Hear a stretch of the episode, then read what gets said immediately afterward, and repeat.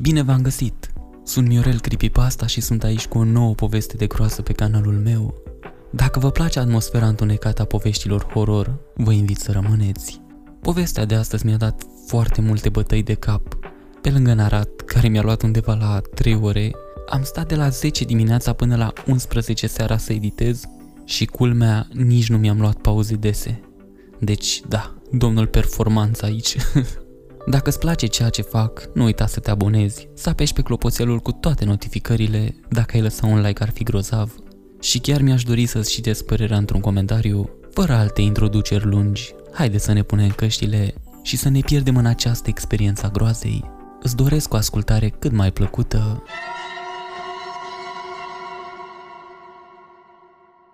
Având în vedere toate acestea, am ajuns să recunosc că natura obiectivității trebuie să fie un concept relativ în ochii privitorului. Îmi imaginez că aceasta este o observație paradoxală, da, dar având în vedere condiția mea actuală, nu poate fi cu totul exclus să susțin un astfel de lucru, să o lipsiți din partea mea, poate, dar încercând să privesc dincolo de zidurile propriului meu raționament în aceste zile, nu pot vedea decât ceața de confuzie și îndoială acolo unde, înainte, era normalitate pur și simplu. Imaginați-vă asta. Imaginează-ți că ești lipsit de încredere în tine însuți, în timp ce propriile instincte te trădează constant. Imaginează-ți că ești izolat de lumea informațiilor din cauza iluziilor nesfârșite ale propriei minți. Și totuși, știu că el este real și că undeva acolo, în acea cameră, mă visează doar pe mine. Nu o pot dovedi, dar știu că este adevărat. Jennifer nu este reală și totuși am văzut-o murind. Am văzut cum s-a întâmplat în acele videoclipuri. Am văzut pozele călcâiul lui Ahile sfâșiat în cantitatea de sânge care curgea din rană. Am văzut toate pozele, trofeele și amintirile crimei. I-am văzut chipul ei cândva frumos, acum bătut până la sânge de propriul meu pumn vânăt, în acea imagine de slabă calitate, cu o iluminare oribilă. Există peste 100 de astfel de fotografii și zeci de videoclipuri care să le completeze. De fiecare dată când le șterg, ele revin. În telefonul meu, pe hard discurile computerului meu, ele reapar în mod misterios. În mod firesc, a fost suficient pentru a concluziona că este opera unui urmăritor psihotic, unul dintre acele tipuri speciale, cineva cu mult prea multă îndemânare cu Photoshop și Final Cut, și o multitudine de timp liber, împreună cu un comportament oribil sau simțul umorului, sau poate ambele, aceasta ar fi o alternativă confortabilă, ceea ce cu siguranță spune multe. Știu, dar apoi au apărut visele, transele, atunci m-am mâncat cu adevărat. Constituția mea s-a prăbușit, totul a devenit încețoșat. Barierele paradigmei mele conduse de logică au dispărut pur și simplu în fața acestei furtuni cognitive. Oricine sau orice ar fi fost în spatele aplicației Duality mă învingea. De fiecare dată când închid ochii, aceste vise, lucide și totuși puse în scenă împotriva voinței mele de către Benson, mă bântuie ca o amintire vinovată, îi văd pisica și cuțitul de bucătărie înfipt în craniul ei. Văd imagini cu fereastra spartă, cu sticla și sângele împrăștiate pe podea. Văd acele rând de cuții de pe ea, avânate cu sadism și precizie chirurgicală. Videoclipul se repetă la nesfârșit, cu claritatea unei emisiuni TV de înaltă definiție atunci când dorm. Insistă că am fost eu și totuși, singura amintire activă pe care o am despre toate acestea există doar în date. Nimeni nu mă crede dar atunci, de ce ar trebui să mă creadă Benson nu este nimic dacă nu este selectiv și își acoperă bine urmele? Cum a reușit să facă saltul de la digital la psihologic? Nu știu. Dacă este un hărțuitor, aceste tactici de manipulare transcend orice formă de sociopatie despre care am citit vreodată. Se întâmplă de luni de zile, de când m-am lăsat pradă curiozității mele și am descărcat acea aplicație. Este suficient să spun că implicațiile programului erau cel puțin extrem de atrăgătoare. Se lăuda cu inovația și cu tehnologia inteligentă de ultimă generație pentru a face ceea ce nu s-a mai văzut până acum. Întotdeauna am fost atras de aceste lucruri, din curiozitate de șartă. Gestul modest de a-l instala pe telefon m-a plasat direct în vizorul lui. Din păcate, nu pot preciza cu exactitate ce eveniment anume a dat startul întregului calvar sau care a fost în mod specific mișcarea inițială din partea lui Benson. Pot spune doar că totul a început ca un șuvoi, lucruri mici de făcut și ușor de uitat, cum ar fi defecțiuni ciudate și mesaje de la persoane oarecare care întrebau despre alte persoane de care nu am auzit niciodată. Ar fi trebuit să fiu suficient de inteligent pentru a le pune cap la cap, așa că eram acolo, în camionul meu, așteptând ca traseul din ziua respectivă să fie încărcat. A fost o furtună de zăpadă în Memphis și asta ne-a întârziat, așa că, la fel ca orice american din secolul 21, am luptat cu plictiseala din timpul liber jucându-mă cu telefonul, stând acolo, navigând degeaba prin contul meu de Facebook, văzând cu ochii goi și apatici, pălăvrăgeala fără sens a oamenilor pe care îi cunoșteam, vorbind despre copiii lor, vorbind despre slujbele lor, despre orice le trecea prin minte. Între fiecare trei actualizări exista întotdeauna o reclamă. De obicei era vorba de site-uri satirice sau de jocuri aleatorii de pe telefonul mobil, pe care oamenii le iubeau mai mult decât ar fi trebuit. În acea zi, fiecare reclamă a fost înlocuită cu o anumită aplicație, aplicația Benson Duality. În atâtea moduri diferite, același program s-a făcut cunoscut pentru mine. Existau videoclipuri, imagini, mărturii personale despre timpul pe care l-au petrecut cu ea. Când am plecat de pe Facebook, mi-am verificat e mail Cât de supărat am fost să văd că și acolo se făcea reclama aceluiași program. Oriunde mă duceam, programul îmi era făcut cunoscut. Chiar voiau să mă împingă cu asta, cu tehnologia asta inteligentă folosind istoricul tău de date din cloud pentru a construi profiluri de reclamă sau mai știu ce au insistat că eu și acest program eram o pereche perfectă, așa că am mușcat momeala. La început, ideea părea foarte mișto, într-un mod ușor dezgustător. Aplicația Benson Duality a creat o clonă speculativă a personalității utilizatorilor pe baza metadatelor acestora și a rulat o simulare a acesteia în scenarii fictive pentru amuzamentul utilizatorilor. Ideea mi s-a părut absurdă. Am ajuns noi, ca specie, atât de departe încât să obișnuim să transformăm un astfel de lucru în ceva obișnuit, ca pe o altă distracție. Am citit recenziile. Există ceva ciudat de satisfăcător în a mă vedea conducând o companie de camioane. Această aplicație e foarte tare. Nu credeam că va funcționa atât de bine pe cât a funcționat. Aș recomanda-o cu siguranță. Întotdeauna m-am întrebat cum aș descurca în epoca medievală antică. Modul în care acest joc se potrivește cu profilul tău este uluitor foarte inovator, abia aștept să văd unde îl vor duce în continuare 10 din 10. I-am arătat acest joc bunicii mele și nu i-a venit să creadă. A spus că este ca o carte SF și are dreptate. Acest program este atât de tare. Cum reușesc să fac asta? Habar nu am. Ei folosesc tehnologia inteligentă pentru a simula întreaga ta personalitate. Am crezut că vor greși, deoarece mă consider o persoană complicată. Dar jocul ăsta chiar este la fel de bun precum se spune, l-aș recomanda oricui. Dacă nu ești sigur că îți place ceva, încearcă să trimiți caracterul în acel joc pentru a vedea cum se descurcă. Am evitat o mulțime de greșeli în acest fel. LOL, cea mai bună parte este că este gratuit. Au continuat așa, nici măcar unul dintre ei nu a criticat produsul. Trebuie să recunosc că suna foarte bine. Am mai citit câteva articole, sporindu-mi impulsul de a-l descărca, până când în cele din urmă, am dat peste o recenzie care a ieșit în evidență. Privind retrospectiv, aceasta ar fi trebuit să fie cea care să mă facă să mă răzgândesc. Ar fi trebuit să arunc o singură privire la această așa zisă recenzie și să renunț la întreaga problemă pe loc. Dar nu am făcut-o. Nu am făcut-o. M-am pierdut în zgomot, abrutizat de lumina falsă, blocat de minciunile profilurilor false. Acum sunt vindecat. Știu asta pentru că sunt acasă. Benson este Dumnezeu. r q w e g x z u i 3241 n d s a f Benson este Dumnezeu? Ei bine, bine, deci programul a fost bun în conformitate cu consumatorii lor, dar cu siguranță nu ar fi putut fi atât de bun, nu? Am ignorat asta ca un idiot prea entuziast sau un troll și l-am descărcat. A fost remarcabil de ușor, deoarece a fost descărcat și instalat în mai puțin de 30 de secunde.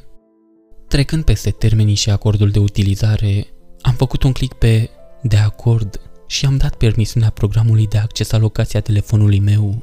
Când programul a pornit, a fost doar un ecran verde cu un buton circular pe care scria Apăsați aici pentru a începe. L-am apăsat. Am fost întâmpinat cu un ecran de încărcare, apoi a apărut un mesaj. Eu voi face restul. Apoi telefonul meu s-a blocat. Când l-am repornit, am văzut că nu mai exista nicio urmă aplicație pe telefon. Înainte de a putea să mă joc mai departe și să încerc să o fac să funcționeze din nou, a apărut munca și am lăsat baltă toată problema. Nu prea merita să-mi pierd timpul. Mai târziu în aceeași zi, am început să primesc mesaje text de la persoane pe care nu le-am mai întâlnit niciodată. Îmi spuneau lucruri care mi se păreau ciudate întâmplătoare. Nu mi-amintesc niciunul dintre ele, dar în mare parte le-am spus de fiecare dată că nu sunt cine credeau ei că sunt și că au greșit numărul. Tot întrebau de cineva pe nume Frank. Poate că eu și acest Frank aveam numere identice, cu excepția unei cifre. Până la sfârșitul acelei zile, primisem șapte astfel de mesaje, iar la trei dintre ele, telefonul mi se bloca atunci când trimiteam un răspuns. Până la sfârșitul săptămânii, am încetat să mă mai deranjez. Primisem 300 de astfel de mesaje, așa că, o lună mai târziu, am primit o cerere pe Facebook de la cineva pe nume Jennifer. Nu avea un nume de familie, doar Jennifer. Nu cunoșteam pe nimeni cu acest nume, dar era foarte drăguță, așa că am acceptat.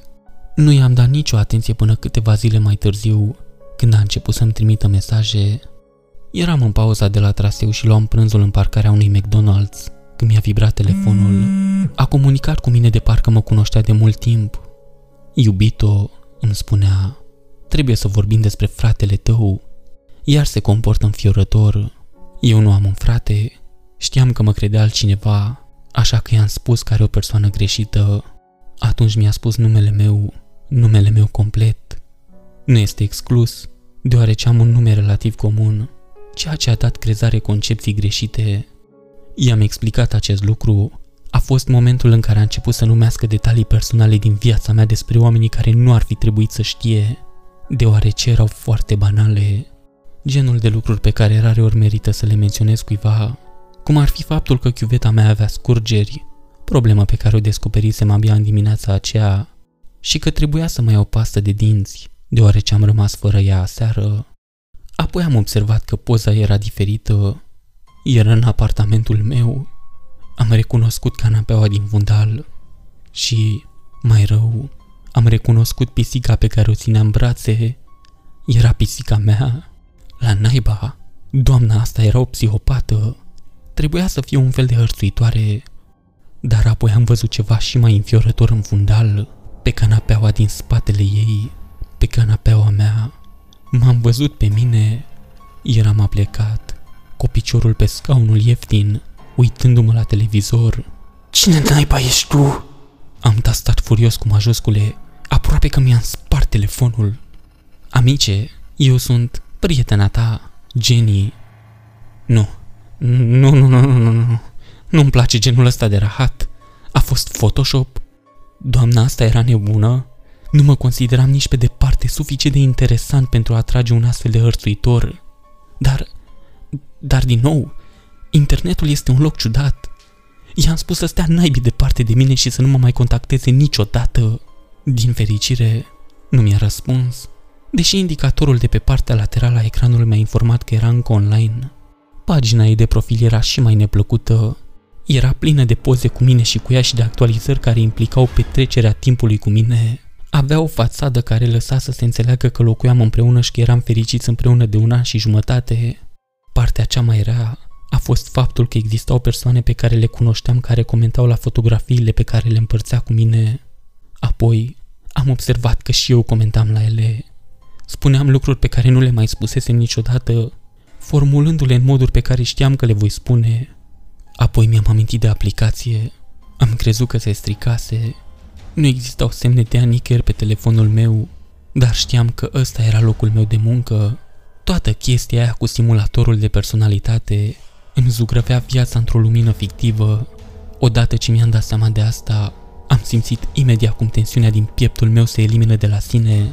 Nu era un hărțuitor, ci doar un program drăguț care își făcea treaba. Când am venit acasă în acea zi, am încercat imediat să-l închid și să-l șterg. Totuși, aplicația nu era de găsit nicăieri. Nu existau urmele acesteia în telefonul meu. Mi-am pornit calculatorul și am încercat să caut informații despre Benson, dar am fost frustrat să aflu că nu exista absolut nicio informație despre a nicăieri pe internet. Ai fi crezut că pentru un program care mi-a inundat tot accesul la internet, ar fi existat un site web sau un forum sau o formă de discuție despre el, dar nu exista nimic, niciun fel de informații. Când l-am căutat, am primit doar informații despre algoritmi matematici și chestii despre lege și ordine. Cum naiba a putut acest program să fie atât de greu de găsit? M-am dus chiar și la e mail mele și am urmărit momentul în care mi-au trimis toate acele anunțuri și informații. Dispăruseră. Le-am șters eu? Cum puteam să scap de chestia asta? Am intrat pe internet și am întrebat despre el pe Facebook. Jennifer a fost prima care a comentat, susținând că nu a auzit niciodată de el. Asta este o prostie. Ea a fost. În acel moment, îl foloseam pe calculator, nu pe telefon. Acest lucru a fost frustrant, deoarece aplicația trebuia să fie limitată în mod special la telefonul meu. Și totuși, cumva, aici era pe pagina mea în afara acestuia. Se răspândise chestia asta în cont? Chiar putea să facă asta? I-am răspuns lui Jennifer într-un mod cât se poate de normal. Nu știam ce altceva să fac, iar aceasta era într-adevăr ultima opțiune la care mă puteam gândi. Am apelat la programatorii ei, sperând că vor recunoaște acest lucru și vor anula programul Benson. Le-am spus să mă dezaboneze, deoarece devenea intruziv în viața mea și începea să-mi întunece viața socială. Speranța mea era că răspunsul va fi unul direct și complice. În schimb, răspunsul a fost un mesaj direct de la Jennifer, aproximativ un minut mai târziu. Voi încerca să redau ce a scris, dar este posibil să fie inexact, deoarece o fac din memorie. Jennifer, iubitule, te simți bine? Eu. Bine, distracția s-a terminat. Vreau ca asta să înceteze imediat. Știu că este vorba de aplicația dualitate. Spunem cum să o dezactivez, te rog. Jennifer. LOL, despre ce vorbești? Eu. Știi foarte bine despre ce vorbesc. Ești din contul meu. Jennifer. Um, bine? Eu. Cum te cheamă? Mă cheamă Jennifer. Ce e în regulă cu tine? Ești bine? Tu nu ești reală. Nu cunosc pe nimeni cu numele Jennifer. Am descărcat aplicația Benson Duality acum ceva timp pe telefon. De atunci, mi-ai invadat intimitatea și te-ai jucat cu contul meu de Facebook și nu-mi place asta. Cum pot să iau legătura cu tine? Jennifer, ce este în regulă cu tine? Uite, serios, termină cu prostiile. M-am săturat de asta și nu mai vreau a înțeles. Dezactivează drăcia asta. Jennifer, uite, știu că e stresat. Sunt în Chicago, așa că nu prea pot vorbi cu tine prea mult timp. Vrei să te sun eu? S-a oferit să mă sune. Asta mi-a oprit frustrarea. Acest lucru, acest program care într-un fel sau altul a falsificat imagini în viața mea cu detalii uimitoare, s-a oferit să mă sune. Mi-era teamă că, dacă aș fi spus da, chiar m-ar fi sunat și că aș fi vorbit cu această Jennifer și care m-ar fi cunoscut îndeaproape. M-am întrebat de-a dreptul, dar, în ciuda înfiorării, curiozitatea mea a fost mai puternică. Dacă era o cacealma, eram hotărât să o fac. Alo, da? A fost o pauză Apoi subtextul de sub mesajul meu a fost notificat ca fiind citit. I-am răspuns că da. A fost o pauză. Apoi, subtextul de sub mesajul meu a fost notificat ca fiind citit. Două secunde mai târziu, telefonul meu a vibrat pe birou. M-a speriat. Când l-am ridicat, mă așteptam să văd un număr necunoscut din afara statului. Ceea ce am văzut în schimb a fost de-a dreptul la iurea. Era o poză cu Jennifer, frumoasă, zâmbitoare și cu pisica mea în brațe, era etichetată Jenny. Am ridicat telefonul cu o mână tremurândă, am apăsat cu reticență pe, Primește apel și nu am spus nimic.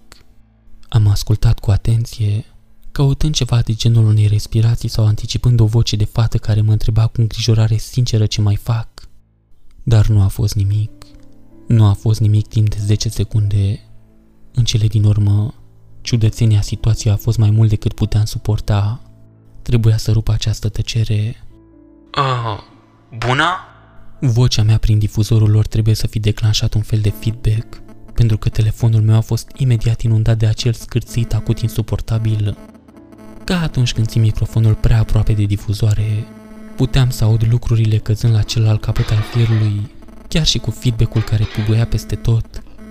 Păreau niște cutii de conserve. Când zgomotul s-a oprit, a început înregistrarea. Îmi dădeam seama că era un disc după sunetul de zgrietură care prelungea zgomotul de șuieraci și pognituri, care era mereu prezent pe parcursul redărilor lor. Unii oameni spun că acest lucru este fermecător. Eu personal aș merge atât de departe încât aș spune că este nervant. Dar, în acest caz, mi s-a părut de-a dreptul înfiorător. Ce treabă avea în această convorbire telefonică? Era oarecum clar din ambianță că la celălalt capăt al firului se afla cineva. Puteam auzi zgomotul din cameră și puteam auzi mișcare, pași. Am auzit ceea ce părea a fi un scaun șubret, care scârția când cineva greu se așeza pe el. Cineva era acolo. Ignorând zgomotul, am început să țip. Ascultă-mă, m-am săturat de asta. Dăm pe cineva la telefon, vreau să înceteze asta acum. Să folosești poze cu mine? Cine naiba face asta? Alo? A spus o voce de fată tânără. În acest moment, nu puteam să pariez, dar știam că nu suna bine, ca și cum ar fi fost distorsionată, deformată, dar cu un nivel de subtilitate care să te lase să te întrebi dacă nu cumva era propria ta imaginație. Vreau să vorbesc cu cineva de la conducere. Cine naiba ești? Alo? A spus din nou vocea, o clonă directă a ultimului salut pe care îl spusese. Sunteți de la aplicația Benson? Alo? Era doar o înregistrare? Doamne, deci mi este imposibil cu voi. Alo? De fiecare dată când spunea alo, suna exact la fel ca ultima dată, ca și cum ar fi fost un clip sonor solitar care era redat în mod repetat de pe o placă de sunet. Mă auziți? Vă bate joc de mine? Mă auziți? A fost o pauză lungă. Pognetele, șuierăturile, zgomotul alb al casetofonului a continuat, în timp ce discul nevăzut continua să se învârtă. Nu aș putea spune cu exactitate când am observat asta, dar am putut auzi un nou nivel de ciudățenie care să completeze ceea ce auzisem deja. Era liniște, abia se auzea, suna ca o discuție la radio. Când am auzit-o, am ascultat-o intens. Încercând să o deslușesc printre șuierăturile și pogniturile slabe, părea o conversație radiofonică transmisă, auzibilă doar prin tonuri umane. Pentru o scurtă clipă, din nou, cu acea subtilitate tăcută atât de ușor de distins ca fiind imaginația mea, mi-am auzit numele menționat, sau cel puțin așa am crezut. Nu puteam să-mi dau seama, pentru că era al naibii de liniște. Nu știam de ce, dar îmi dădea fior pe șira spinării. Era ceva atât de ciudat în această ambianță pe care o auzeam prin telefon. Și apoi, ca un întrerupător, zgomotul de la pick-up a devenit insuportabil de puternic. Apoi... Alo? Alo?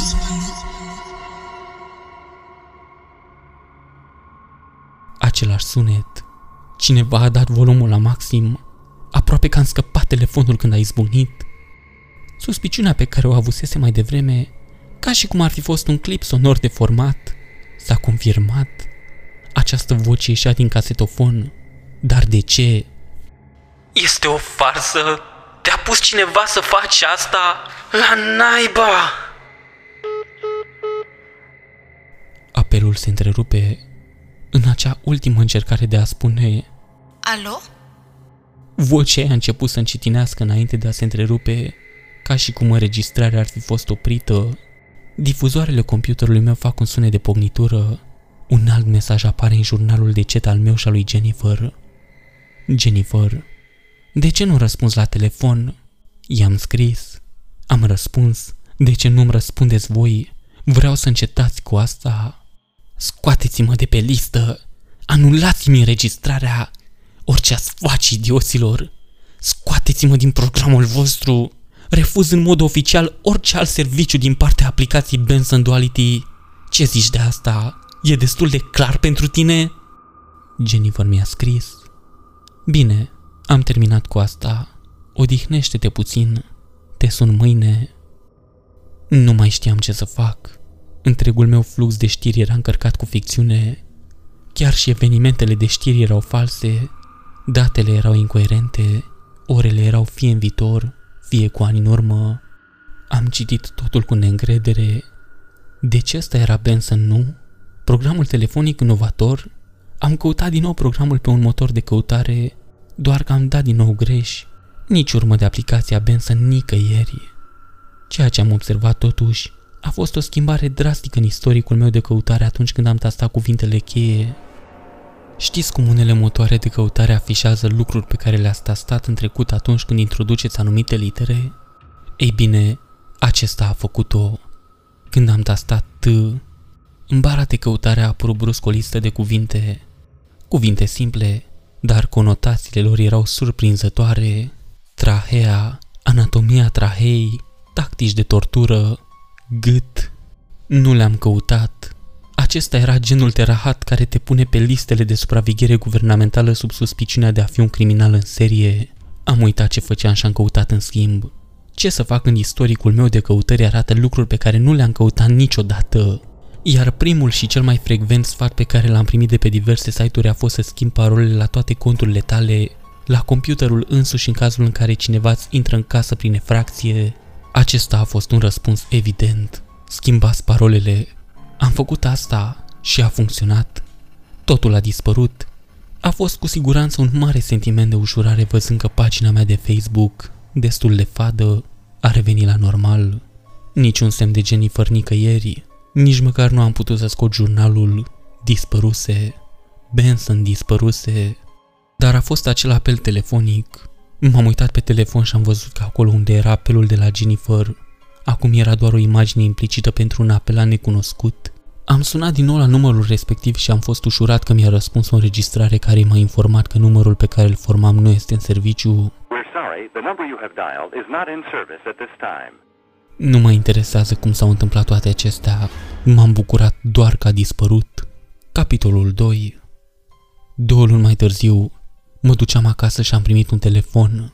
În acest moment, nu mă gândeam la nimic în legătură cu acea aplicație, așa că atunci când am auzit ce-mi rezerva apelul, m-a luat peste picior până la punctul în care aproape că mi-a stricat mașina din cauza lui. Apelul este etichetat ca fiind un apelat blocat.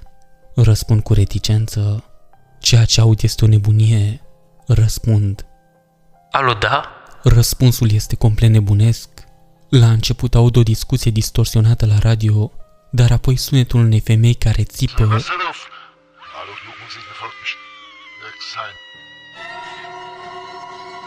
apare și dispare cu învălșămeală. Strigătele erau absolut sângeroase. Durerea din ea m-a făcut să uit ce făceam. Apare și dispare din învălșămeală.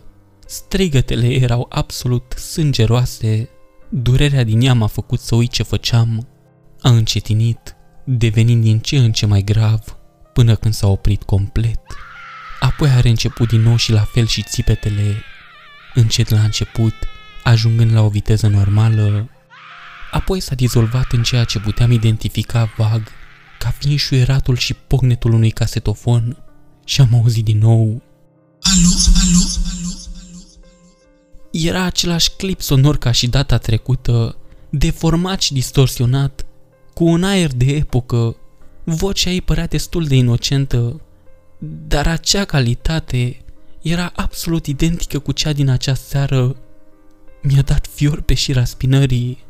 Sunt atât de zăpăcit de asta încât nu mi-am dat seama că eram pe cale să mă lovesc de camioneta din fața mea.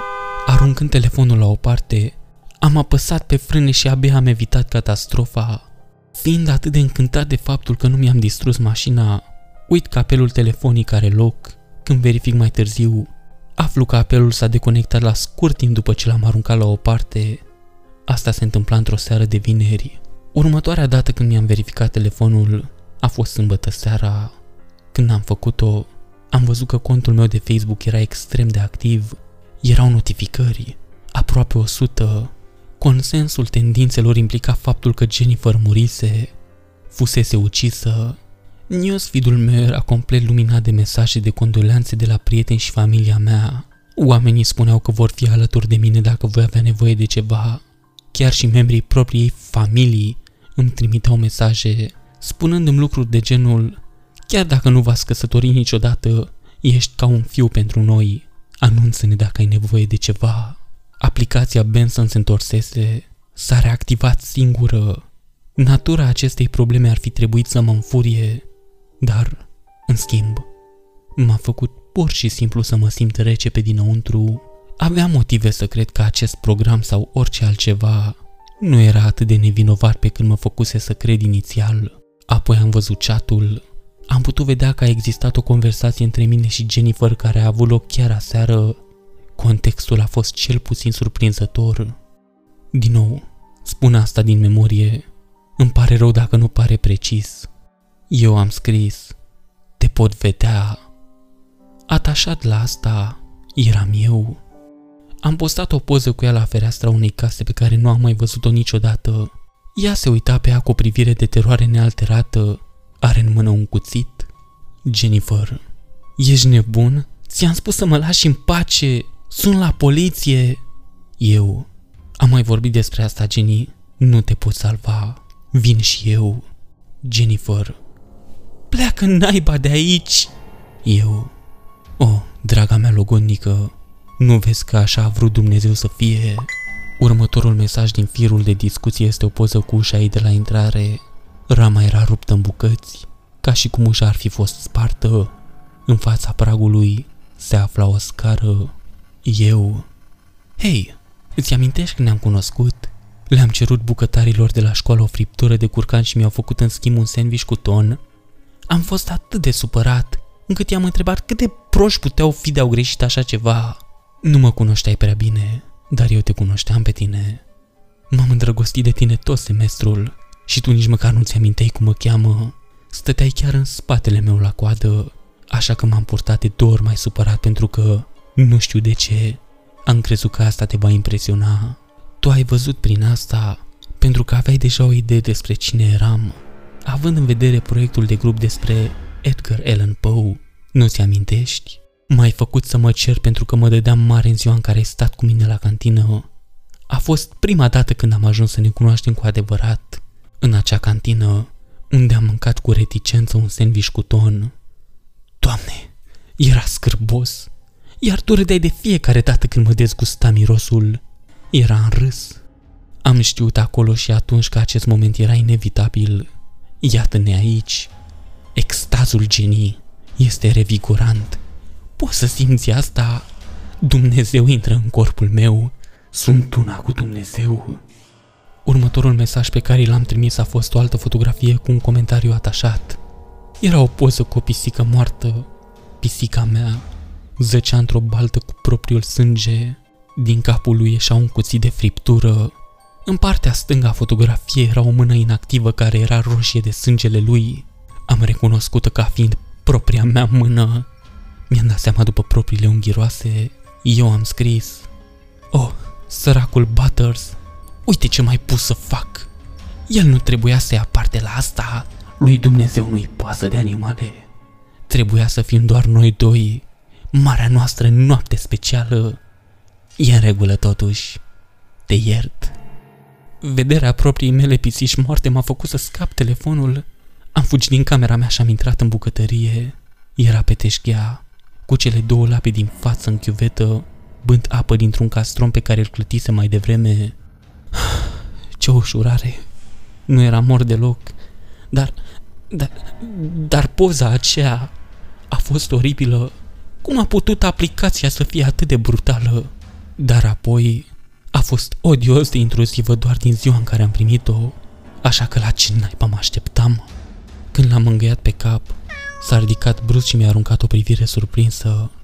De obicei îl pedepsesc pentru că mânca sau bea lucruri din chiuvetă. Hei, mă bucur că nu ești mort, amice. I-am spus cu o voce tremurândă și m-am întors la telefonul meu pentru a cuprinde restul ororii. Următorul comentariu cu o poză din firul de mesaj era cu ușa ei. Pe ea era lipit un decupaj din hârtie de construcție cu inimă cu degetul mare, scrisă cu o cariocă pe care era măscălită inocent. Camera lui Genis. Cuțitul meu acoperit de sânge era înfipt în centrul ei. Era o dâră de sânge de la pisica mea, care curgea pe o parte a acestuia. Comentariul atașat la încărcare, am scris, este totul în mine acum, să nu plâng. Nu pot spune asta cu ușurință, dar tu poți face asta pentru mine. În acest moment îmi tremurau mâinile. Asta era de-a treptul malefic. Am ieșit imediat din el și mi-am deschis biblioteca de imagini pentru a vedea dacă acele fotografii erau acolo. Chiar erau acolo. Mai rău, erau mult mai multe decât cele pe care îi le trimisesem. Erau imagini cu piciorul meu pe fiecare treaptă a scării care ducea la etajul ei.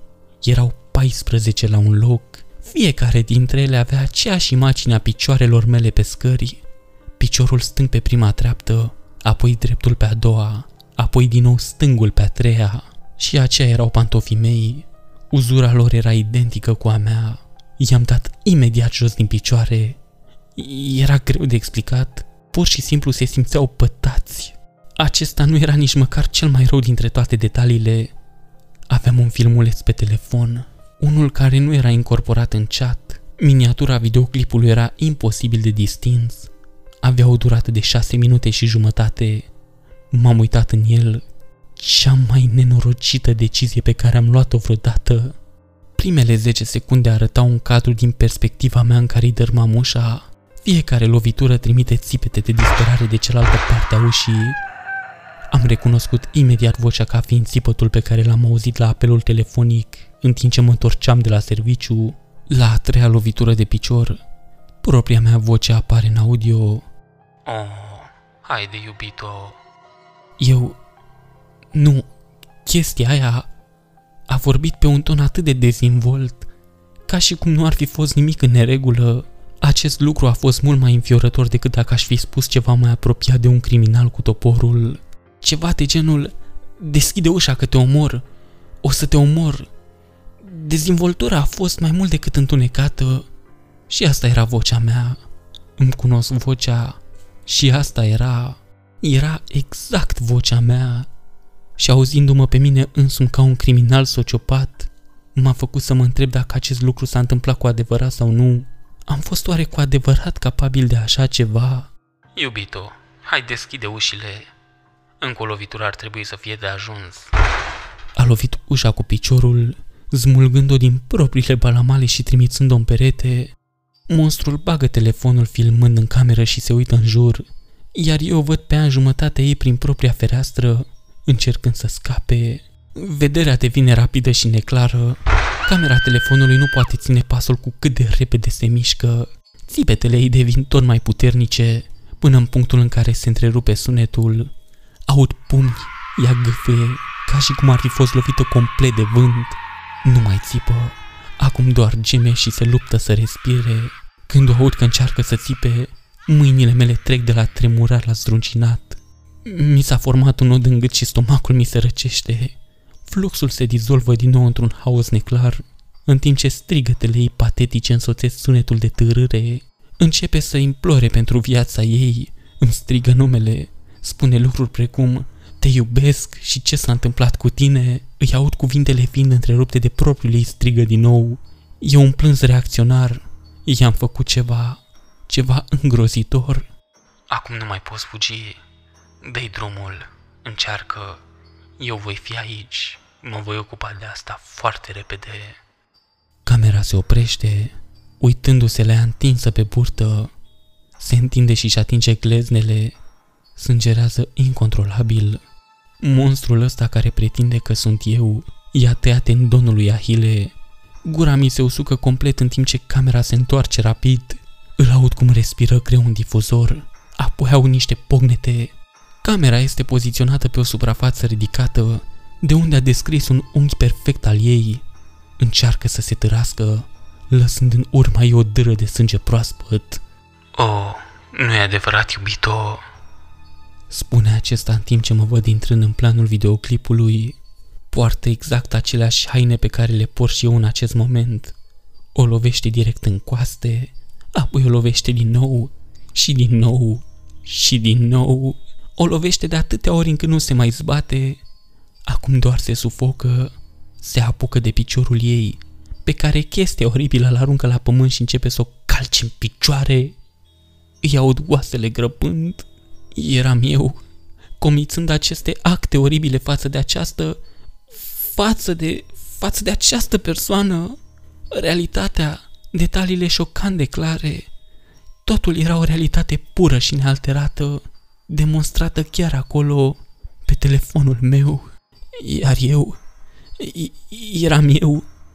eram eu la naiba aceleași haine, aceleași păr, aceeași postură ușor cocoșată, umerii mei încordați exact așa cum îi văd încordați de fiecare dată când mă uit la ei când mă spăl pe mâini în baie.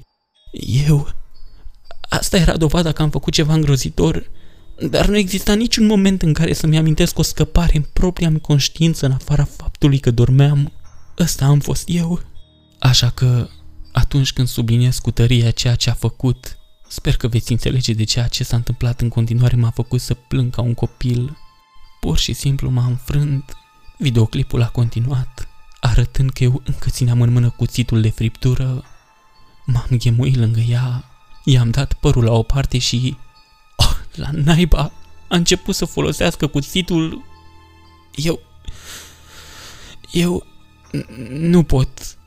Cum poate o persoană să facă așa ceva unei alte persoane cum pot oamenii să fie atât de depravați? Cum? Am aruncat telefonul, am fugit în baie și am vomitat.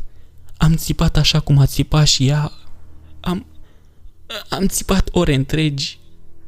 M-am spălat pe față. M-am privit în oglindă, încercând să văd vreun detaliu care să nu se potrivească cu mine în acel video. Dar n-am găsit. Totul era perfect. Cât timp m-am uitat în propria reflexie, cât timp mi-am pus la îndoială propria identitate, cât timp am pus sub semnul întrebării tot ce știam despre mine, explicând cu disperare fiecare acțiune a zilei, cât timp era greu de spus. A fost ca și cum aș fi leșinat după ce am băut prea mult, cel puțin până când telefonul a început să vibreze din nou. Atât îmi amintesc. Îl puteam auzi în cealaltă cameră, era tare pe biroul de lemn. M-am clătinat în cameră cu o nouă stare de rău asemănătoare cu cea de beție. M-am scufundat în scaun. Am luat telefonul și m-am uitat la ecran, apelant blocat. Am știut în inima mea, care acum îmi bătea cu putere, că acesta era cel responsabil pentru acest videoclip. Acesta era Benson. Am răspuns și am început să implor la telefon. Te rog, te rog pentru numele lui Dumnezeu, mă lași în pace. Te-ai distrat, dar eu am terminat. Șuierat, pognituri, zgomot alb, aparatul de înregistrat, un singur cuvânt de răspuns, un singur cuvânt s-a auzit. Alo, alo, alo, alo? Exact același clip sonor era deformat, distorsionat, viteza încetinind și accelerând. Era vocea lui Jennifer, am auzit-o suficient de mult în videoclip pentru a face această distinție. Acum nu mai era nicio îndoială. Nu, voi sunteți niște monștri. Cum puteți crede că e în regulă să faceți asta? Alo? Nu am putut răspunde. Acel alo era dureros de auzit. Era pur și simplu prea inocent. Atât de inocent. Alo? Te rog, te rog să nu mai spui asta! Am murmurat în telefon. Știu că mă poți auzi, știu ce faci, nu poți scăpa cu asta. La naiba! Alo? Apelul a fost deconectat. În timp ce acel ultim salut a început să încetinească, puteam auzi pe cineva chicotind pe fundal. Era greu de determinat genul acelui râs M-am uitat lung la telefonul din mână. Nu știam ce să fac. Țipătul, lucrul care eram eu, Totul era atât de oribil. Am început să închid ochii și să încerc să-mi amintesc ca și cum s-ar fi întâmplat cu adevărat, dar nu-mi venea nimic în minte. Telefonul a sunat din nou în mâna mea. Apelant blocat.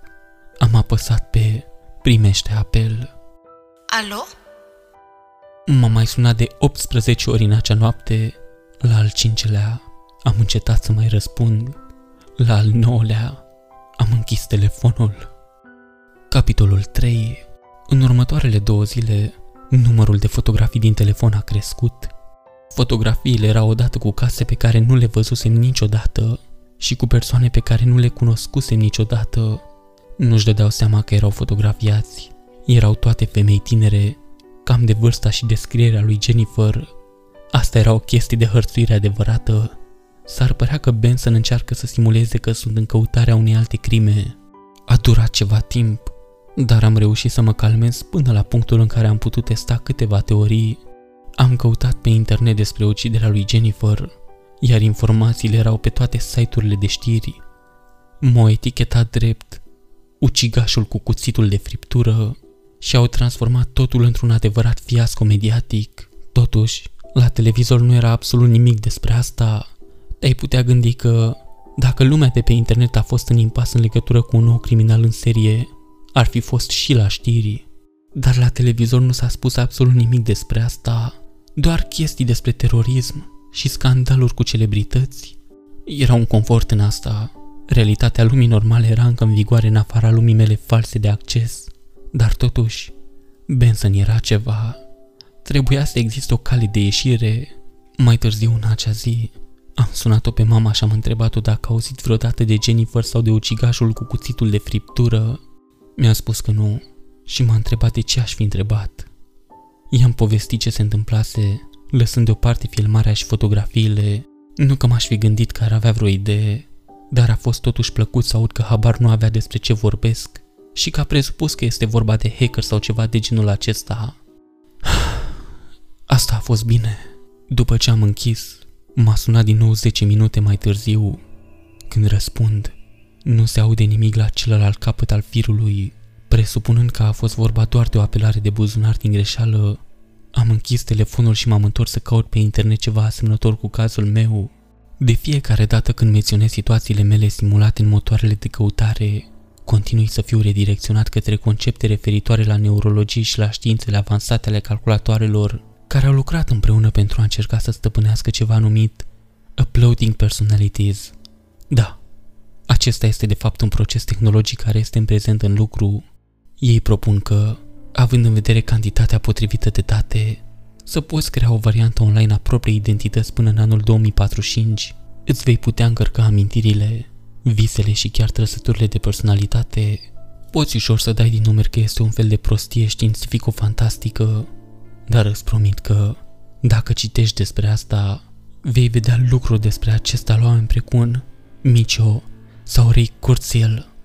Asta m-a făcut să mă întreb, poate că acest program era un fel de variație a acestei tehnologii prospective. Se vorbește despre ceva numit singularitate, în care omul și tehnologia vor deveni atât de asemănătoare încât profanii vor începe să se chinuie să facă distinții între ele. Ei menționează semnificația amprentei noastre digitale, mergând chiar până la a spune că motoarele de căutare sunt distribuite între companii pentru a stabili un profil publicitar bazat în întregime pe obiceiurile noastre online și în magazine. Am fost puțin speriat de cât de invazive erau toate acestea, dar, totuși, ușurat să știu că tehnologia a acționat ca un fel de explicație a modului în care aplicația Benson Duality știa atât de multe despre mine. Mă îndoiam adânc în sufletul meu, dar, hei, știi, era mai bine decât nimic. Totuși, nu era nimic acolo despre Benson. Mi-am dezactivat profilul de Facebook, apoi am șters toate fotografiile și filmulețul de pe telefon. A durat mult timp, deoarece erau atât de multe. Vedeți, chestia ciudată a fost că atunci când mi-am conectat telefonul la computer pentru a încerca să intru pe hard discul acestuia, mi-a spus că memoria de acolo era aproape de zero. Nu am mai descărcat nicio aplicație de la Benson și probabil că nu o voi mai face niciodată. Dar numai numărul mare de fotografii și videoclipuri trebuia să ajungă cel puțin undeva aproape de 500 de giga. Dar nu, Nu a existat nicio urmă de în dosarul meu, de mă, nimic. Așa că am fost nevoit să le șterg una câte una de pe telefon. Am fost mai mult decât dispus, deoarece nu am vrut să le mai văd niciodată. Satisfăcut că am făcut tot ce am putut, m-am așezat și am încercat să mă relaxez. Când asta nu a funcționat, am făcut cel mai bun lucru la care m-am putut gândi. M-am logat pe contul meu de Steam și m-am jucat jocuri video. Pentru o vreme am uitat de toată povestea asta, am uitat chiar și de mine însumi în acest proces. Jocurile fac asta, dar nu a durat mult. A început să se întâmple din nou, chiar acolo, în timpul jocului. Era unul dintre acele jocuri de tip shooter online în care poți comunica prin microfon cu alți jucători. Ceilalți jucători erau, de obicei, copii care înjurau un microfon pentru a încerca să-i troleze pe oameni și să-i facă să se enerveze, iar de această dată nu a făcut nimeni vreo excepție la început. După aproximativ 45 de minute, au început să dea semne de compromis. Unul dintre ei a strigat în microfon o remarcă referitoare la viol și la mama unui alt jucător, la care celălalt jucător a răspuns prin propriul microfon. Alo? M-am oprit pe loc. Era același clip sonor. De necrezut. M-a urmărit prin telefon, în propriul meu computer, iar acum mă urmărește și în jocurile video. Am închis jocul, am deschis altul și am intrat în ecranul multiplayer. În timp ce așteptam ca jocul să se încarce, am văzut cum apăreau jucătorii în ecranul lobby-ului. Când intră, aceștia pot folosi imediat microfoanele pentru a comunica și de data aceasta nu a durat mult. Iconița difuzorului cuiva numit Adi342 a apărut lângă numele său. Alo? Vocea aceea, vocea lui Jennifer, exact același clip sonor. L-am căutat pe utilizatorul Adi342 în afara jocului prin interfața Steam și am trimis imediat un mesaj. Cine ești? I-am scris. Nu am primit niciun răspuns. Cel puțin nu la început. Eram pe punctul de a nu lua în considerare acest lucru ca pe un eșec și de a ieși din ecran, când deodată a apărut o fereastră. Adi 342 vrea să folosească audio pentru a discuta cu tine. Mi-a înghețat sângele în vene. Înainte de a da click pe da, mi-am auzit propriul telefon sunând în spatele meu. Nu a vibrat, ci, în schimb, din difuzoarele sale, din proprie inițiativă, a emis același lucru pe care mi l-a spus în tot acest timp. Alo? Alo? Alo? M-a făcut să tresar. Mi-am luat imediat telefonul întrebându-mă dacă nu cumva a activat singur un apel și am trecut imediat pe difuzor. Când l-am ridicat, am fost surprins să văd că aplicația Facebook pe care am șters-o cu ceva timp în urmă revenise în mijlocul descărcării. Bara de progres era la jumătatea drumului, aproape că am pierdut-o din nou, ca și în seara trecută. Am anulat-o. Alo? Alo? Alo? A strigat din telefonul meu. Acum puteam auzi șuieratul calității înregistrării. Alo? Alo? Alo? Alo? Alo? Alo? Au strigat difuzoarele computerului meu. Fereastra selectase singură. Da. Alo? Alo? Alo? Alo? Alo? Alo? Alo? Două surse separate. Mi-am închis telefonul în timp ce ascultam cum contul meu de Steam scăpa același clip sonor la nesfârșit prin jurnalul de chat cu numele de utilizator Adi342. Când telefonul a fost oprit, m-am întors la jurnalul de chat și eram pe cale să dau click pe X-ul din colțul ecranului, dar apoi a început să trimită mesaje cu cuvinte Nu numai că reda clipul sonor prin, dar posta informații din jurnal în zona de text. Este greu de explicat, dar părea că copia și lipea informații erau implicate două părți separate. Ambele au fost identificate ca o serie de numere, fiecare dintre ele dialogând cu cealaltă. Nu a durat mult timp să realizez ce se întâmplă. Era o scriere a conversației pe care o avusese mai devreme cu mama mea. Chiar dacă am vorbit verbal, ea o traducea în text și mi-o repeta, comenta bucăți din ea și în mod ritmic de asemenea. Mai mult dialog, mai mult dialog mai mult dialog. Ce naiba încerci să-mi spui? Telefonul meu s-a reactivat de unul singur, a vibrat pe masă, Alo? se auzise din computerul meu, la un volum ridicat. Doamne, lasă-mă naibă în pace! Am strigat. Jurnalul de chat cu Adi 342 s-a oprit. Chiar și clipurile sonore s-au oprit. Tăcere, niciun șuierat, niciun pognet. A fost liniște. Știam că mă urmărește. Înțelegând totul, pregătindu-și următoarea mișcare și știu că totul sună ca o nebunie, dar dacă ai rămas cu mine până aici și ești sceptic, poate că te vei îndoi de partea următoare. Aplicația Facebook a început din nou să se descarce singură în telefonul meu. De data aceasta, nu am făcut nimic pentru a opri. Am privit pur și simplu cum se umplea bara într-o tăcere totală. Chiar când bara a ajuns la maxim, o voce mi-a șoptit prin calculator din cetul audio Adi 342. Vino acasă. Era ceva diferit. Un, un răspuns direct către mine. Îi aveam atenția. Trebuia să vorbesc cu el. Trebuia să încerc să mă apropii de el. De ce faci asta? Ce ești tu? Ce vrei de la mine? Am spus în microfon. În loc să-mi răspundă, chestia s-a deconectat. Totul s-a deconectat. Am căutat din nou acel nume doar pentru a afla că nu mai există. Cu reticență, mi-am ridicat telefonul pentru a vedea că aplicația Facebook funcționa. M-am uitat înăuntru și am văzut că aveam sute de mesaje. Oamenii lăsau să cadă cuvinte de condoleanțe. Aparent, mama mea murise. Fusese ucisă de ucigașul cu cuțitul de friptură. Nu, m-am gândit eu. Nu din nou. Avea de gând să mă facă să trec din nou prin asta. Dar de data asta cu cineva adevărat? Cu mama mea? M-am dus direct la biblioteca foto din telefon. Erau peste 800 de imagini. Erau compuse din casa în care am crescut. Erau compuse din strada pe care am crescut și pe care mă jucam. Unde se afla casa? Erau imagini cu mama mea legată de un scaun. Sângera. Erau imagini în care eu îmi țineam telefonul întins în stil selfie, iar mama se holba mizerabil la cameră. Viața din ochii ei s-a stins până la punctul în care părea abia vie. Gâtul ei era acoperit de sânge. Aveam în mână un cuțit de friptură. Era acoperit de sânge. Îi tăiase în gâtul? Nu. Am spus la telefon. M-am uitat în lista mea de videoclipuri și acolo era un videoclip de 18 minute cu imagini în miniatură nedeslușită. Este suficient să spun că nu l-am redat. Puneți-vă această întrebare. Dacă ați găsi un videoclip în care vă omorâți mama, l-ați urmări? Da? Ei bine, nu prea cred. Mi-am aruncat telefonul prin cameră și mi-am petrecut restul zilei în camera mea, fără tehnologie, fără internet, nimic. Nimic în afară de Alo?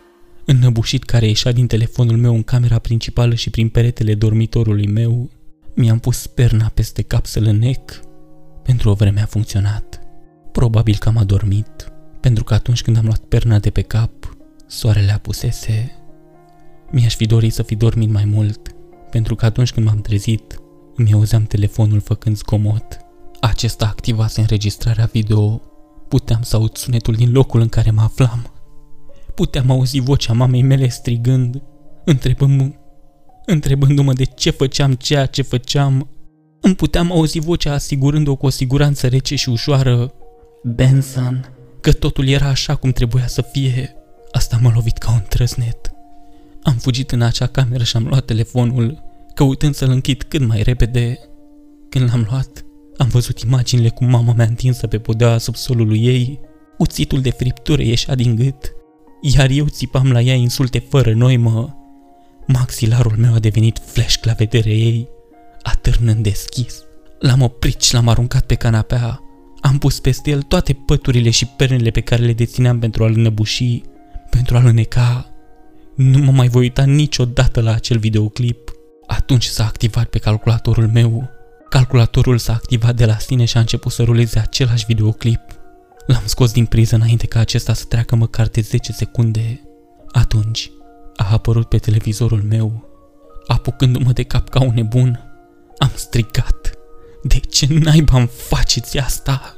Mi-am scos și televizorul din priză. Eram convins că probabil nu-l voi mai conecta la loc niciodată. Nu mai avea cum să ajungă la mine.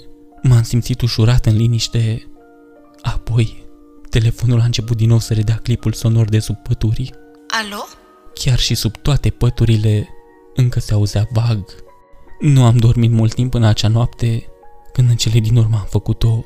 Am visat intens experiența vizionării videoclipului într-o cameră întunecată plină de monitoare. Eram legat de scaun. Alături de mine, un casetofon vechi atașat la difuzoare ieftine rula mereu. Alo? Alo? Alo? Alo? Alo? Până în ziua de azi, încă mai am aceste vise și de fiecare dată când se întâmplă, văd un nou videoclip, o nouă victimă, o nouă abominație. Capitolul 4 Aici a fost momentul în care totul s-a prăbușit pentru mine. Am devenit foarte reticent față de tehnologie. Simțeam că dacă mă apropiam de ceva care avea o formă de transmisie prin satelit, Benson ar fi declanșat fie un videoclip, fie un clip sonor. La serviciu, nu aveam încredere în scannerele pe care le foloseam pentru a livra lucruri. Când mă duceam la serviciu, radioul meu rămânea oprit. Când oamenii mă întrebau dacă mă simt bine, le spuneam că sunt, dând impresia că mă simt rău. Oamenii m-au crezut și a fost bine pentru o vreme. La început, Benson m-a lăsat în pace în zilele în care m-am întors la muncă. Nu primeam niciun telefon, nu vibra, nu făcea zgomot și nu declanșa videoclipuri decât după ce ajungeam acasă. Chiar și atunci când nu mă hărțuia, știam că era încă cu mine, încă în telefonul meu. Am vrut să-l las acasă, dar unde era responsabilitatea în asta? Îmi aminteam în mod constant că nimic din toate acestea nu era real, astfel încât să-mi pot construi încrederea de a-l purta cu mine, pentru că asta fac oamenii responsabili și de încredere. În următoarele două săptămâni, avea să devină o rutină normală pentru mine. Veneam acasă în fiecare seară pentru a fi hărțuit. Vedeam cum o altă persoană este ucisă. Încă o sută de fotografii s-ar fi evit în cardul meu de memorie. Nu m-aș fi uitat la niciuna dintre ele. Nu la început. Iar când au început să se joace singure, mi-aș fi pus telefonul la loc sigur. Sub pături și perne, de acolo, clipurile sonore se derulau la fiecare 30 de secunde. Alo? Alo? Alo? La nesfârșit, de fiecare dată când aud acel sunet, mă doare capul, mă face să amețesc, mă doare într-un mod care transcende orice aș putea articula chiar și pe departe, oricare ar fi fost jocul pe care Benson îl juca cu mine, începusem de fapt să mă simt că deja câștiga. Cred că s-a văzut în felul în care am început să alunec într-o stare de apatie. Simțeam cum cedez și nu mai păsa. Fotografiile erau cu oameni și case de pe traseul meu la serviciu, de oameni pe care îi salutam zilnic. Ar fi fotografii ale oamenilor cu care am vorbit în liceu, facultate. Unii oameni erau ca Jennifer, nu erau reali. Unii erau oameni relevanți, la care de obicei nu m-aș fi gândit de două ori, cum ar fi vânzătorii din magazine sau alergătorii pe lângă care aș fi trecut întâmplător în drumul meu spre casă de la serviciu. Totul a devenit o rutină și în curând totul s-a amestecat. Știu la ce vă gândiți. Du-te la poliție. Am încercat. Fotografiile, înregistrările video, totul dispare de fiecare dată când oamenii sunt aproape. Crede-mă, știu asta prea bine. Cred că procesul de destrămare a început în a treia săptămână de când Benson a vizat-o pe mama mea. Într-o zi, mă duceam la serviciu și, la un moment dat, mă aflam pe North Quincy Street în mașină, dis de dimineață, și apoi brusc, eram în camionetă, la jumătatea zilei de lucru. S-a întâmplat într-o clipă, ca și cum aș fi culcat și m-aș fi trezit câteva ore mai târziu. Când s-a întâmplat prima dată, Creierul meu s-a aprins imediat cu concluzia că am ieșit din propria am conștiință și am devenit monstrul din videoclipurile lui Benson. Ce ar fi putut explica acele puncte lipsă în timp? Când m-am întors la terminal, am vorbit cu șeful meu și am încercat să conduc conversația în jurul modului în care mă simțeam în acea dimineață. Acest lucru a fost dificil, pentru că nu poți să te duci la șeful tău și să-l întrebi dacă i-am părut criminal de dimineață. În schimb, mi-am cerut scuze pentru că am întârziat la unele stații și pentru că nu mă simțeam în apele mele în toată ziua asta. Nu a fost o minciună când te gândești la asta. Mi-a spus că m-am descurcat foarte bine, că de fapt am ajuns la timp la toate. Așadar, am pierdut timp și totuși nu am făcut nimic ieșit din comun. Nu știam dacă ar fi trebuit să mă tem sau să mă simt ușurat. Abia când m-am urcat în mașină, după serviciu, Am observat că telefonul producea zgomotul. Când am închis portiera mașinii, mă așteptam la liniște. În schimb, am auzit șuierături, pognituri, zgomot alb care ieșea din difuzorul telefonului meu. Era subtil, dar cu siguranță era acolo. Zgomotul nu avea niciun conținut, ci doar acea ambianță de casetofon. Mai târziu, aveam să speculez că a fost difuzat toată ziua, că acesta a fost modul în care am intrat în transă și aceasta a devenit următoarea etapă a călătoriei lui Benson, următoarea evoluție în viața mea, care acum se prăbușea. Aveam aceste stări de conștiință de transă, aceste evenimente de rătăcire, ca și cum aș fi alunecat într-un vis, erau cele mai grave atunci când conduceam sau lucram. Uneori mă trezeam brusc din ele în mijlocul unor conversații cu oamenii și nici măcar nu știam cum am ajuns acolo. Uneori eram perfect lucid în timpul acestor lapsusuri, dar totuși mă gândeam înotând în irealitatea lor. În tot acest timp, în spatele minții mele, acel zgomot de casetofon. Nu puteam spune dacă era în capul meu sau dacă venea de fapt dintr-o sursă exterioară. Poate ambele, poate niciuna, nici alta. Era ca și cum aș fi fost beat sau drogat cu iarbă. Uneori mă mințeam pe mine însumi crezând că acest comod nu avea absolut nicio sursă și că era în mod clar în capul meu. Oare nebunesc? Era vorba de un drenaj mental.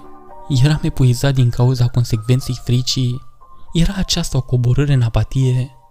Este acesta un simptom de depresie extremă? La un moment dat, mi-am aruncat telefonul. Când am făcut-o, a doua zi a venit altul prin poștă. Era ca și cum ar fi știut că o voi face, având în vedere tot ceea ce s-a întâmplat. Nu ar trebui să mi se pară greu de crezut, din moment ce pretindea că simulează o demonstrație alternativă a mea. Dar am crezut, nu sunt un ucigaș, părea sigur că sunt. Indiferent de asta, am aruncat zeci de telefoane în acest moment și totuși, datele încă mă găsesc. În computerul meu, la televizor, prin ambianța acestei lumi mereu tehnologice, le aud pe toate. Nu pot scăpa de comunicare în era modernă și, bineînțeles, de vise. În fiecare noapte, visele. Din când în când, aud emisiuni radio de la alte mașini la semafor sau de la radiourile din apropiere când mă plimb pe afară. Nu se mai opreau din vorbi despre ucigașul cu cuțitul de friptură, deși mi se părea că Benson se hotărâse să braveze lumea dincolo de propria mea percepție imediată tot trebuia să mă întreb cu adevărat dacă oamenii care ascultau auzeau măcar ce auzeam eu. Oare realitățile noastre coincideau sau ne aflam în lumi diferite? Văzând două interpretări separate, când întreb oamenii despre asta, îmi spun că nu au auzit niciodată de un ucigaș cu cuțitul de friptură. Nu știu, în acest moment, nici măcar nu știu dacă tot ce aud este real. E ca un cântec oribil de îndoctrinare. Cu cât îl auzeam mai mult, cu atât mai mult începeam să-l cred. Cu cât începeam să-l cred mai mult, cu atât mai mult mă infiltram în aceste stări de spirit. Nici zgomotul de la casetofon nu s-a oprit vreodată, la fel ca acel suit mereu prezent în urechi și după prea mulți ani în care zgomotele puternice își fac simțită prezența, era mereu acolo. Când am ajuns acasă, un alt videoclip, alte 500 de fotografii. La un moment dat, aveam peste 87 de filme snăf pe telefon, aveam peste 3000 de fotografii care să le însoțească Computerul meu nu a putut detecta nimic din toate acestea. Veneam acasă și îndesam orice telefon aveam sub pătură și mă uitam la perete și ascultam neputincios șuieratul care venea de oriunde ar fi venit în casa mea. Uneori ieșea și câte un Alo, alo, alo? care în acest moment era atât de drastic distorsionat încât nu mai exista decât o semnătură rezonantă a acestuia. Nu mi-amintesc în acest moment dacă m-am deranjat măcar să încerc să o găsesc. Aceasta este lumea mea acum doar pentru mine și numai pentru mine. Am început să mă întreb de ce mai continui. Viața a început să mi se pară cenușie. Poate că asta era depresia. Am cercetat simptomele acesteia și am văzut că multe dintre episoadele mele actuale erau foarte asemănătoare, așa că nu era exclus. Existau calități liniștitoare în această idee și cu siguranță mi-ar fi plăcut să le experimentez când mă gândeam la asta, dar atunci m-aș fi pierdut din nou Știam că este vorba de Benson. Era ceva în legătură cu zgomotul acela șuierător, ceva subliminal. Nu pot să știu cu siguranță, pentru că nu sunt un nenorocit de psiholog. Mă macină, mă rupea foarte încet, câștigând. Am început să devin suspicios față de mașinile din spatele meu când conduceam, sau cel puțin când eram suficient de lucid pentru a face asta. Odată m-am uitat la propriul meu șef și cu o certitudine cizelată a devenit cumva foarte clar că nu era cine spunea că este, nu era nimeni pe care îl cunoșteam. A trecut de la un om pe care îl vedeam 5 zile pe săptămână la un străin complet și total.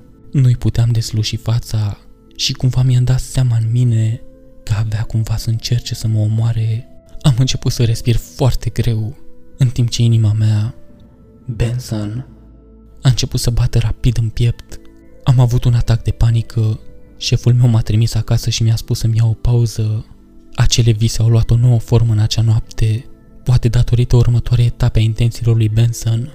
Erau lucide și totuși scăpau complet de sub controlul meu.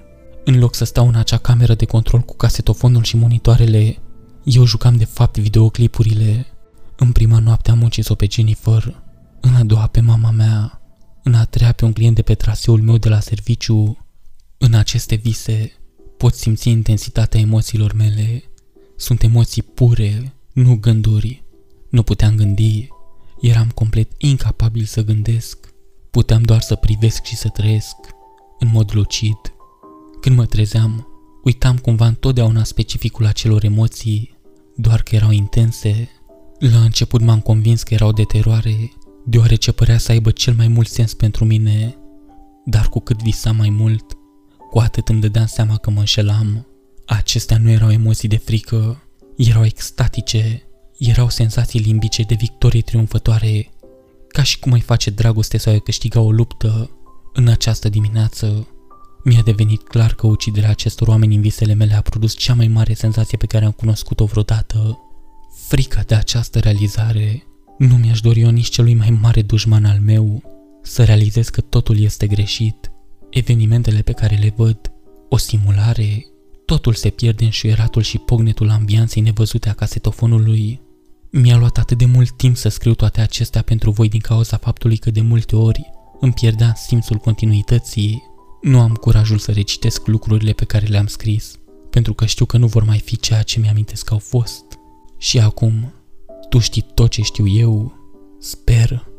Aici mă aflu, undeva în gol, între fazele de luciditate în care iau naștere aceste cuvinte, între regiunile vaste de ceață și ambianța de înregistrare în care abia pot gândi sau înțelege lumea din jurul meu și între nebunia animalică ce rezidă undeva în interior, între mine și simulare, între om și bestie și la fiecare pas, Benson este cu mine, Benson este în mine, arătând un părți din mine pe care e mai bine să le las neexplorate, te voi ține la curent.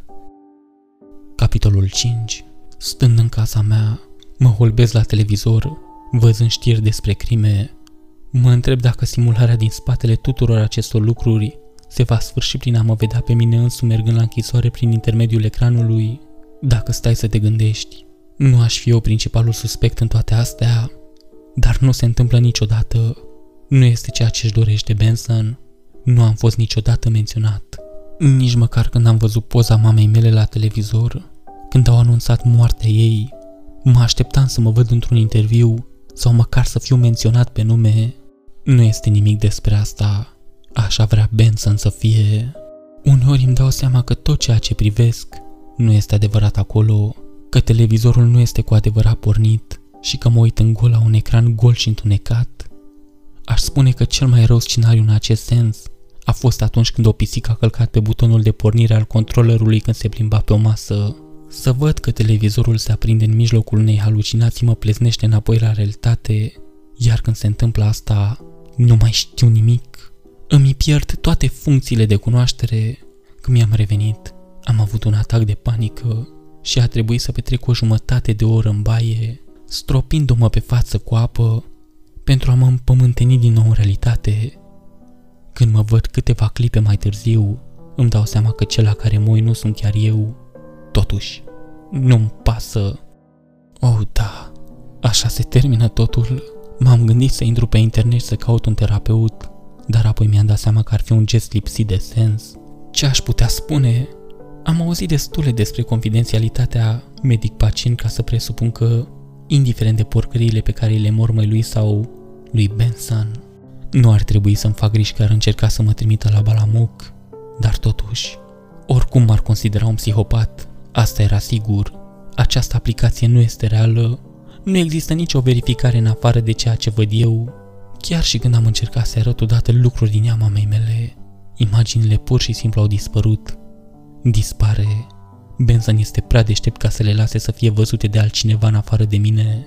Dacă aș căuta terapie, cine știe ce s-ar întâmpla. În cel mai rău caz, probabil m-aș vedea ucigându-l pe doctor în visele mele. Capitolul 6 27 ianuarie Azi am cumpărat o cameră web și am încercat să o folosesc pentru a înregistra un clip video care rulează de pe telefonul meu. Era una în care eu umoram o persoană pe care cred că o cunoșteam. Când l-am redat, am primit mesaje de eroare. Fișierul se corupea și apoi se ștergea singur. Acest lucru nu m-a surprins. După aceea, computerul nu mai citea pur și simplu USB-ul camerei web. Benson era prea deștept ca să lase ca acest lucru să fie văzut de altcineva în afară de mine. Totuși, am avut ocazia să urmăresc înregistrarea video. Pentru prima dată de la Jennifer încoace, am urmărit un videoclip întreg, chiar dacă era doar de dragul de a aduna dovezi. Am urmărit-o, am luat fiecare cadru, la fel ca în visele pe care le trăiesc, în fiecare noapte, am primit acel extaz perfect, doar prin simpla sa insinuare. Mă uit la un alt videoclip, apoi încă unul, apoi am urmărit altul, uitând cu totul de camera web. Capitolul 7 21 martie Benson mă omoară, știu asta, nu are mijloacele necesare pentru a o face fizic, dar știe bine cum să-mi deconstruiască mintea Mă alimentează cu paranoia, îmi impune depresia și îmi destabilizează capacitatea de a verifica orice. Nu știu dacă orice informație pe care o primesc de cele mai multe ori este trucată de Benson pentru a coincide cu propriile mele temeri. Mintea mea este terminată, simt doar ceea ce Benson vrea să simt. După cinci luni de așa ceva, uit de lucrurile importante. Am încetat să mai am grijă de mine, gata cu indulgențele nu mai mănânc. Făceam pe mine în timp ce stăteam în fața unui televizor plin de statică, văzând lucruri care nu erau acolo. Am încetat să mai fac duș. Am încetat să mai hrănesc pisica. Am încetat să mai văd pisica. Mi-am pus câteva zile de concediu de ultim moment, pe care șeful meu a fost mai mult decât fericit să mi le acorde, având în vedere că a avut de-a face cu atâtea plângeri despre cum clienții sunt ciudați cu mine, chiar colegii mei de muncă în acest moment sunt speriați de mine. El este ciudat cu mine. Când se termină zilele de concediu, nu mă mai întorc la muncă. În acest moment, ce mai contează? Sunt sigur că nici lui Benson nu-i pasă. La urma urmei, Benson este Dumnezeu. Mă uit acum la videoclipuri, le urmăresc pe toate. Nu știu dacă le văd prin intermediul televizorului, al computerului sau al telefonului. Nu știu dacă sunt rea sau dacă dorm când le privesc. Nu știu, nu-mi pasă. Lui Benson nu-i pasă. Când videoclipurile au rulat, eu sunt acolo, sunt în videoclip, la fel ca în vise. Am făcut o punte între noi. Visele sunt trecătoare, le uiți imediat, dar nu uiți amintirile imediatele conștiinței trezite. Acestea rămân. Acum ne putem odihni în asta pentru totdeauna. Indiferent de asta, mijloacele sunt irelevante. Aici există adevărata uitare. Eu sunt viu, dincolo de cunoaștere, dincolo de instituționalism, dincolo de abstractizare. În afara videoclipurilor, nimic nu mai contează. Nu mi pasă, lui Benson nu-i pasă.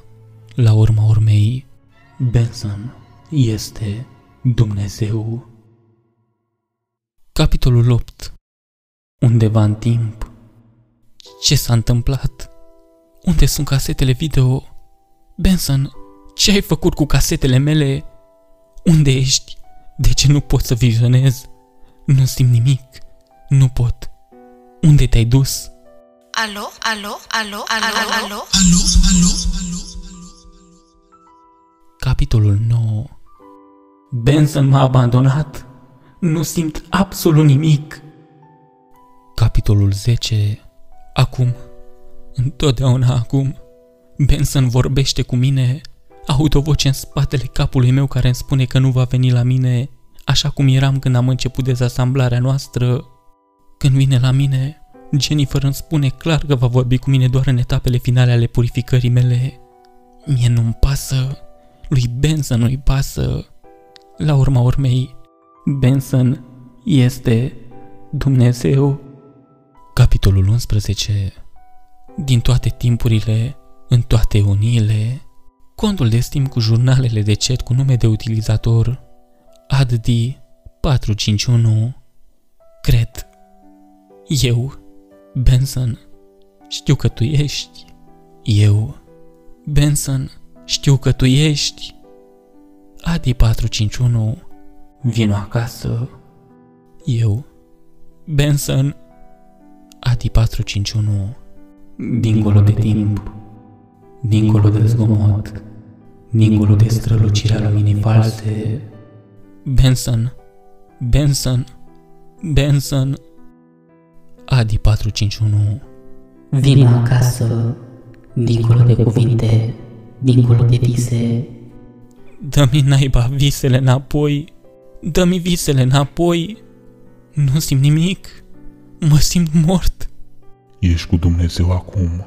1 3 4 4 3 5 4 3 6 2 3 0 9 5 4 2 3 6 0 0 6 4 3 Videoclipurile mele au dispărut toate. Fotografiile nu se încarcă. Telefonul este stricat. De ceva vreme este așa. Nimic nu se va reda. Nu mai visez. Și așa nu mai simt. Nu pot trăi fără el. Trebuie să fiu cu el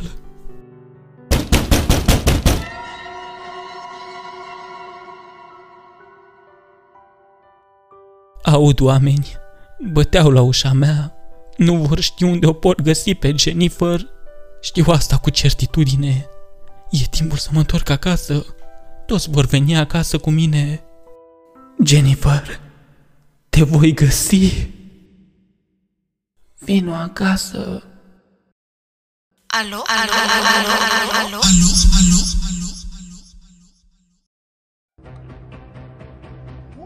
Păi, am ajuns și la final. Sper că ți-a plăcut povestea la fel de mult cât mi-a plăcut și mie. Pentru că cred că se vede că mi-a plăcut foarte mult, deci, deci a fost o poveste, nu știu, mie mi s-a părut extraordinară. Și dacă tot ai ajuns până aici, de ce să nu lași un comentariu și să lași un like? Îți mulțumesc!